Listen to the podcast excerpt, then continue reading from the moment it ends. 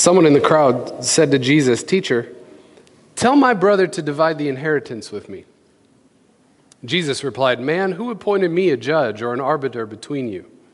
Then he said to them, Watch out. Be on your guard against all kinds of greed. A man's life does not consist in the abundance of his possessions. And then he told them a story, told them this parable. The ground of a certain rich man produced a good crop. Get the wording there. The ground produced. Right? The ground produced. I'm sure the dude worked hard and all that, but there's something about the ground producing a good crop. He thought to himself, What shall I do? I have no place to store my crops. Then he said, This is what I will do. I will tear down my barns and build bigger ones, and there I will store all my grain and my goods. I will say to myself, You have plenty of good things laid up for many years. Take life easy, eat, drink, and be merry. But God said to him, You fool. This very night your life will be demanded from you. Then who will get what you have prepared for yourself? This is how it will be with anyone who stores up things for himself but is not rich toward God. We will go that far. How about that story for you? So Leo Leo Tolstoy, ever heard of him? War, wrote War and Peace. Of course. Have you read War and Peace? Not me. What is that? This thick?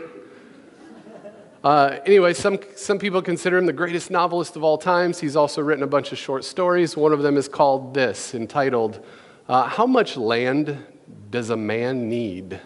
Remember, this, remember the title of that. How much land does a man need? In the story, I'll summarize it, it kind of goes like this There's a Russian peasant who was told that he could have all the land that he could circle from sun up to sundown. So, as much land as he could walk around from sun up to sundown, he can have that land. So the guy rose early with the sun and he began to walk. Um, by mid morning, he decided that he was walking too slowly, so he decided to walk a little bit faster. Uh, and, and, and then because he wanted to get as much land as he could. And then by mid afternoon, in fact, he wanted so much land, he's like, I don't have time to eat lunch. So he skips lunch. Then it gets to mid afternoon and it gets really hot outside. And the man is like, okay, I got to walk even faster.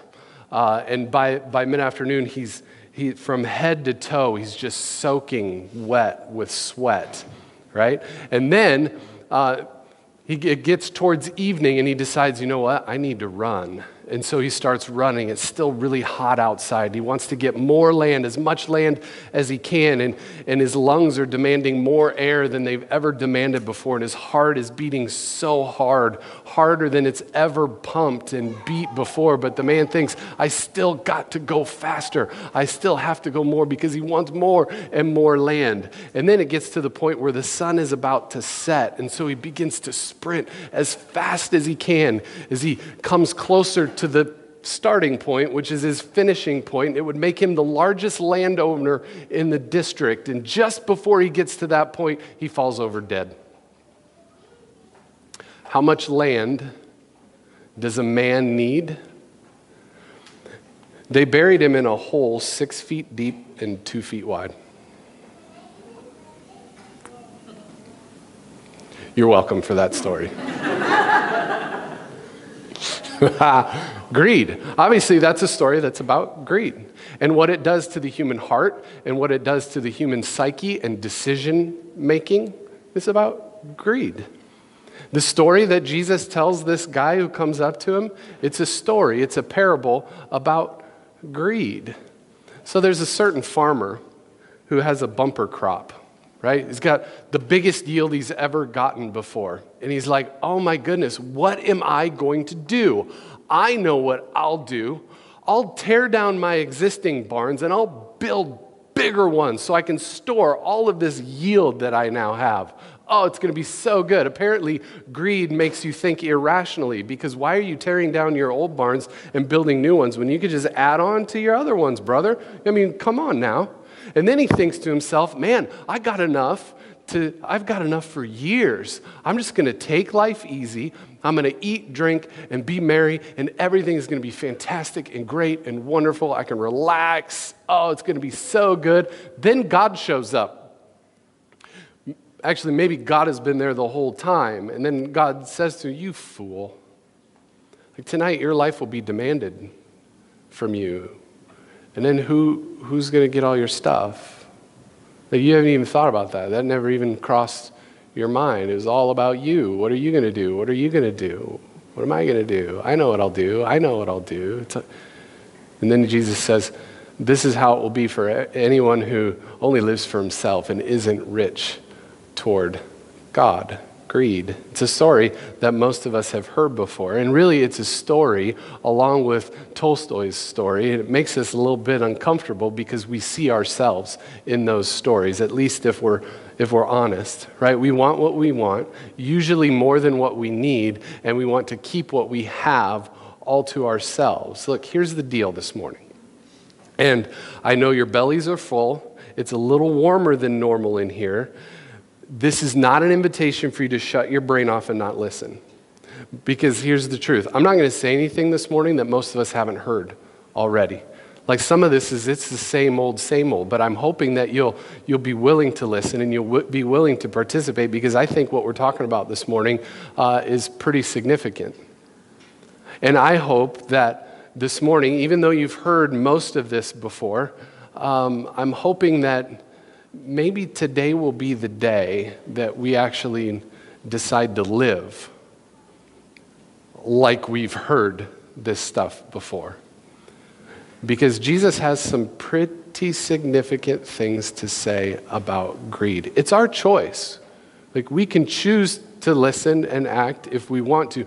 Jesus isn't going to force it on us right? He tells a story, just inviting you to listen, inviting us together to enter into this story and just listen. He's not going to force it. Here, here it is for you. You decide what to do with it. That's sort of the way that Jesus works. And I think his interaction with this guy, he's got some pretty significant things to say about greed. And the first one is this greed is something that we need to guard against, it's something that we need to guard against right? So Jesus gets right to the point. There's this guy that comes up to him and he says, You got to tell my brother to share the inheritance, to split it up fairly. And Jesus says, Man, why are you? I don't need to be involved in this. And then he says, Watch out. It's very emphatic. Watch out. Be on your guard against all kinds of greed. It's almost as if he's saying to this guy, Look, before you fix this thing with your brother, you got to get at what's underneath. And most of the time, there's always something underneath. Right? Before you're going to before you're going to fix this thing with your brother, you got you to get at the underlying greed that's just below the surface. Watch out. Be on your guard against all kinds of greed. Watch out, he said. I love it. It's almost as if this is like greed personified. Watch out. Greed personified, almost as if it's like a, like a thief ready to come and steal our souls, or it's like an animal lurking in the bushes ready to get you. He wants us to have our, our senses heightened up, right? Watch out, beware, look out. It reminds me of those signs that you come across on a fence that says, Beware of dog. Like, there's a dog in there. You hop the fence you're going to be in trouble. Beware.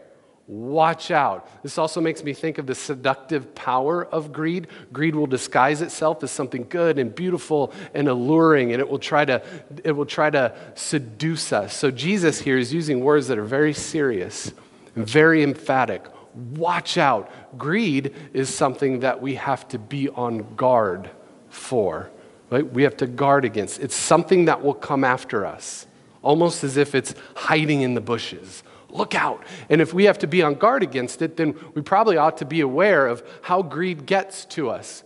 We probably ought to be aware of how our attitudes towards the things that we have and the things that we own and our possessions, how are those things formed?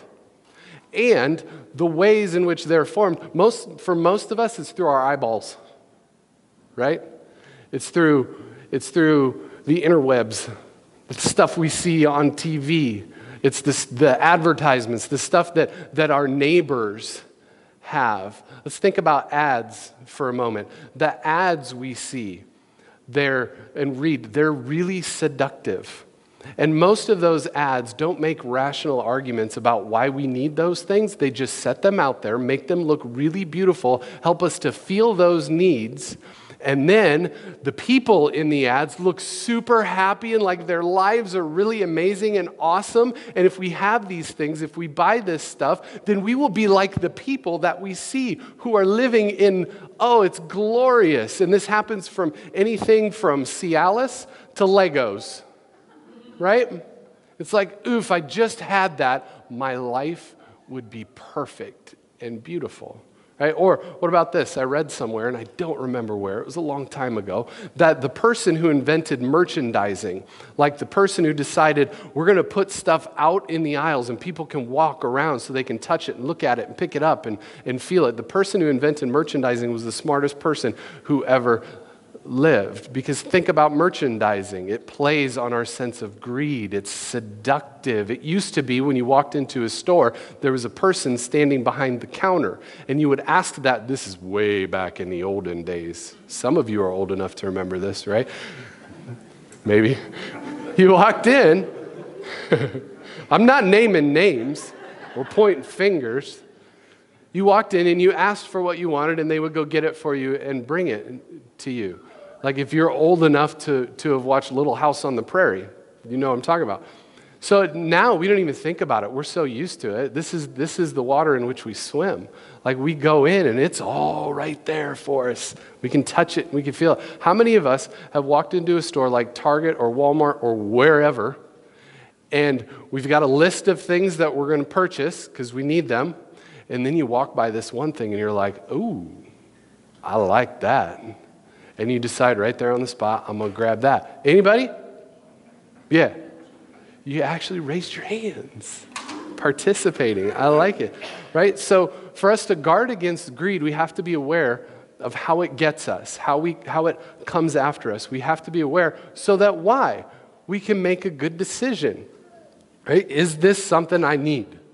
Or is this my gut response to this thing of greed. It's like, be on your guard. And then here's the thing I know you've experienced this. Even though you go into a place and you see something you, you've decided, I might want to buy that, but you think to yourself, ooh, do I really need that? Then you begin to rationalize in your brain why you need the thing you don't really need and you know you don't really need. Anybody ever done that?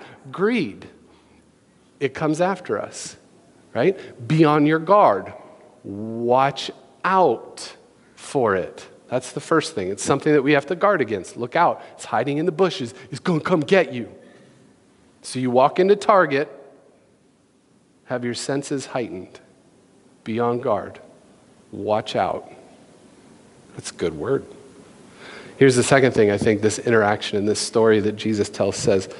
He says, greed is different than for every one of us. Greed is different for everyone. He says, Be on your guard for all kinds of greed. Isn't that interesting? All kinds of greed. There are different kinds of greed. Isn't greed just, isn't it just greed?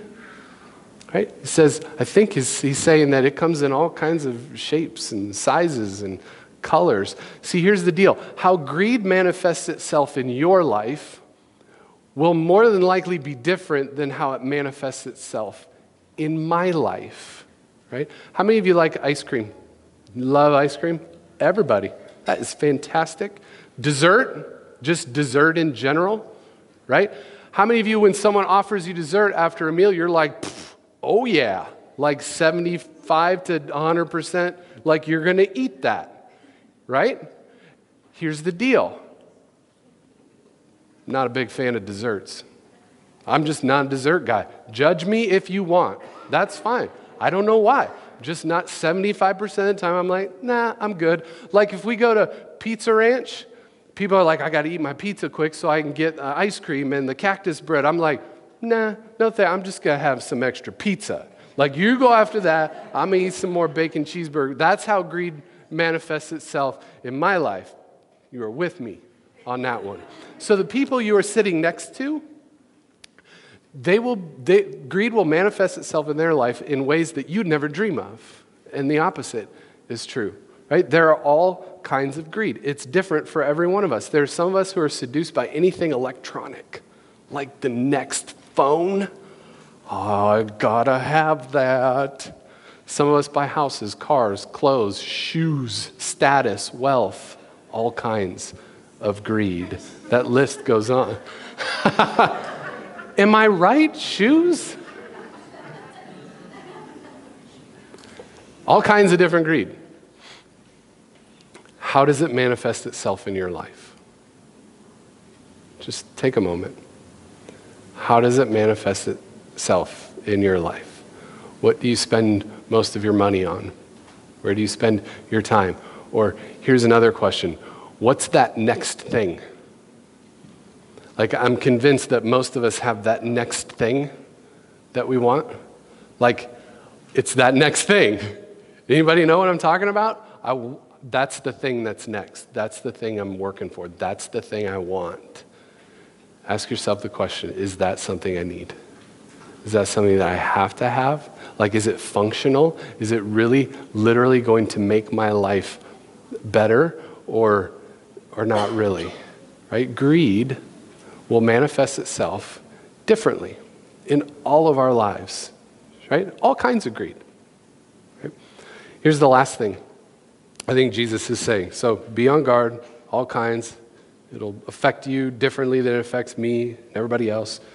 Last thing is choose, choose a life full of meaning. He's saying choose a life full of meaning, choose a life of significance. See, the story that Jesus tells isn't a condemnation of possessions and things and stuff. In fact, the implication in the story is that these things are a gift from God. The ground produced. Sure, the farmer worked hard, but even the farmer knows that, oh my goodness, things went really well this year, and it wasn't because of me. It's pure gift, pure grace. So it's not that possessions are bad. In fact, it's a gift from God, right? It's not evil. So the key to understanding this is when Jesus says this a person's life does not consist in the abundance of his possessions. The significance of our lives isn't measured by how much stuff we have, right? What makes us truly rich, what makes our lives truly significant, is what he says at the end being rich toward God. How do we be rich toward God? That's a good question. How do we be rich toward God? I think it's important for us to think about this idea within the context of the life of Jesus and some other things that he said. Right? We'll talk about it within the context of the life of Jesus in a little bit. But here's something that he once said. There was this one person who came up to him and said, Jesus, what's the most important thing? The most significant thing? And what did he say? Love the Lord your God with all your heart, soul, mind, and strength. Love your neighbor as yourself. So there's some sense in which one of the most important ways in which we are rich toward God, show love toward God with all our heart, soul, mind, and strength, is by loving our neighbor, choosing a life of meaning, of significance. Shane Claiborne, have you heard of Shane Claiborne? Anybody?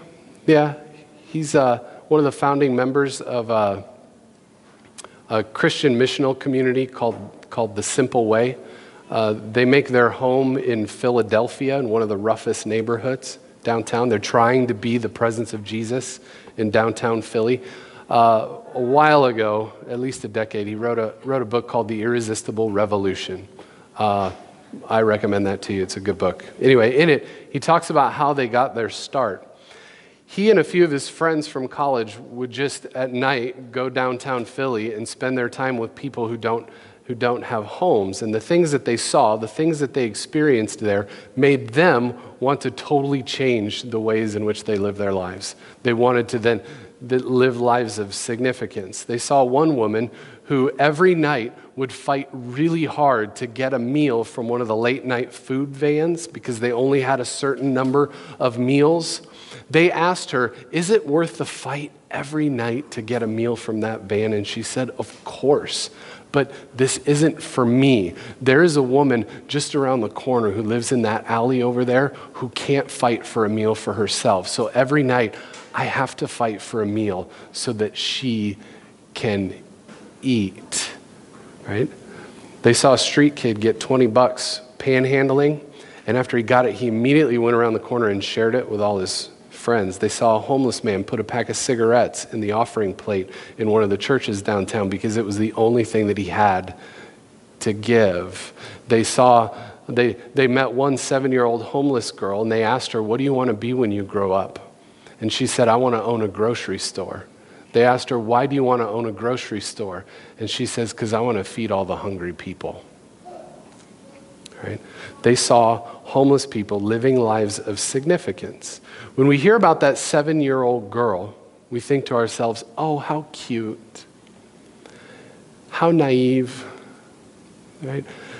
But if that's all we think, then we just aren't listening to her, right? Her poverty, her homelessness has removed the, the blinders that most of us wear that we don't even know we're wearing.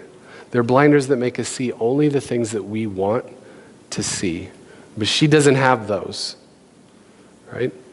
She's forced to see things that we would rather not see. She sees need, she sees hunger. And in her seven year old brain, she's like, Where do people get food? The grocery store.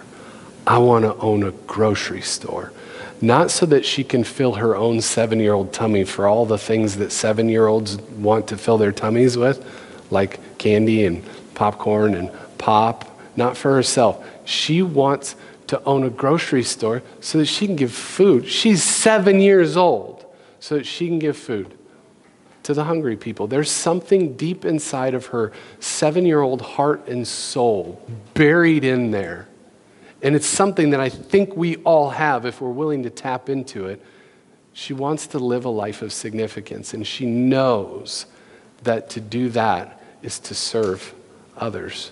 Jesus is saying, Be rich toward God. Live a life of significance. Use what you've been given to bless other people. Right? Of course, we know someone whose life took on significance for the world, right? The ultimate life of significance, right?